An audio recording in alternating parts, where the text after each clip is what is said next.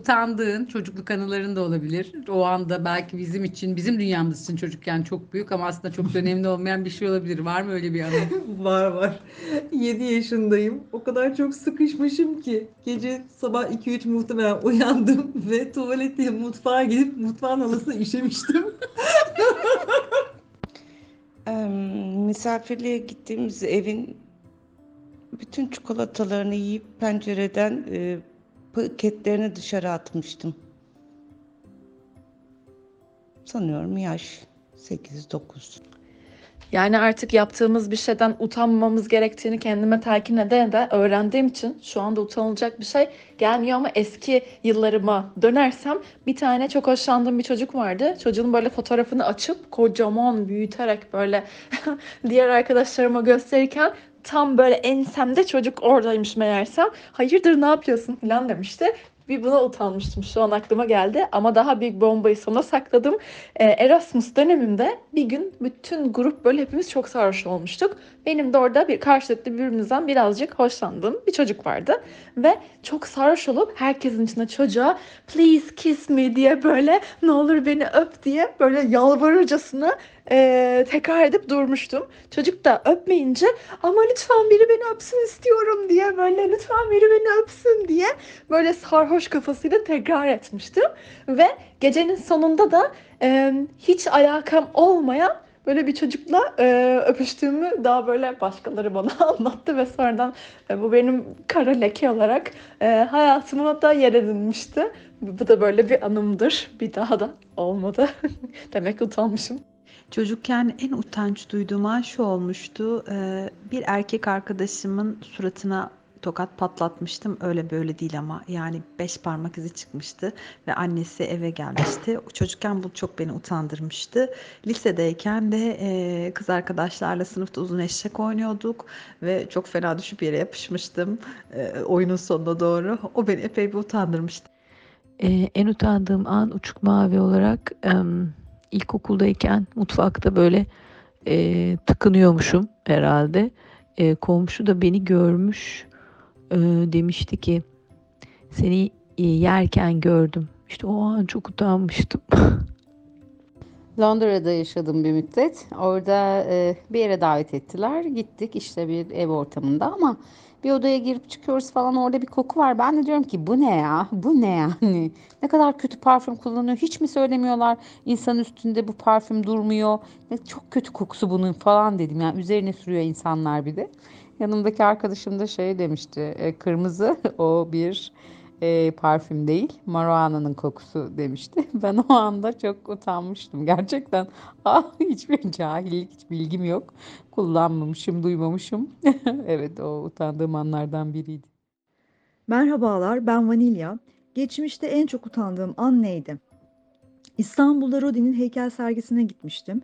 Sergideki büyük bir heykeli görebilmek için geri geri giderken yumuşak bir şeye dokundum.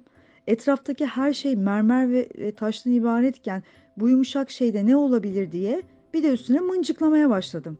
Sonra sırtımı döndüğümde ne göreyim? Karşımda çok yakışıklı turist bir adam ve elimde adamın erkeklik organı. Tabii ki çok utandım.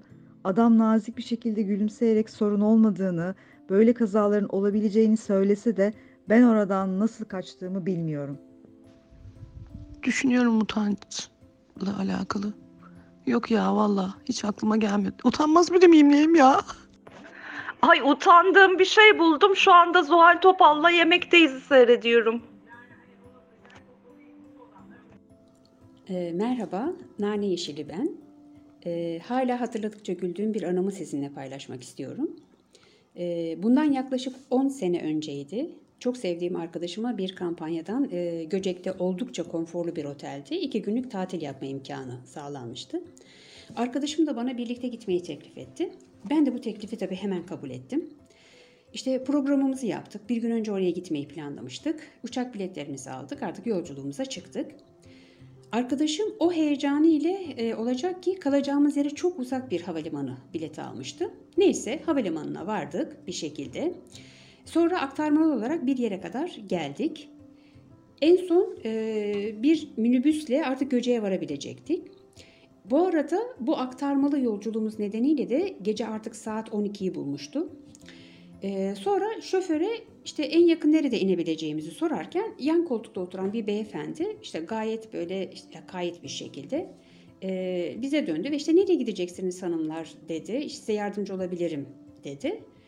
Arkadaşım da ben de bu tavırdan çok hoşlanmadık açıkçası. Sonra teşekkür ettik. Ya çok teşekkür ederiz. İşte bizi bir yakınlarımız bizi karşılayacak dedik.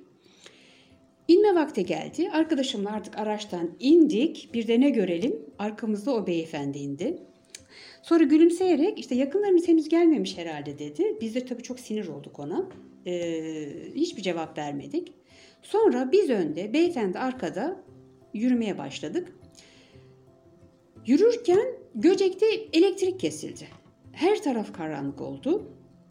Ee, her taraf işte kapkaranlık olmuştu. Biz artık böyle yıldızların ışığında e, yürümeye devam ettik. Biz önde, beyefendi arkada habire yürüyoruz. Tabii yorulmuştuk. Bir taraftan da sinirlerimiz de bozuldu. Umudumuz artık bir an önce pansiyon bulmak ve rahat ermek. Göcek Meydanı'na geldik. Biz dönüp dolaşıp bir pansiyon ararken bir baktık ki o beyefendi meydandaki dükkanın önüne oturmuş sandalyesini de koymuş oturmuş.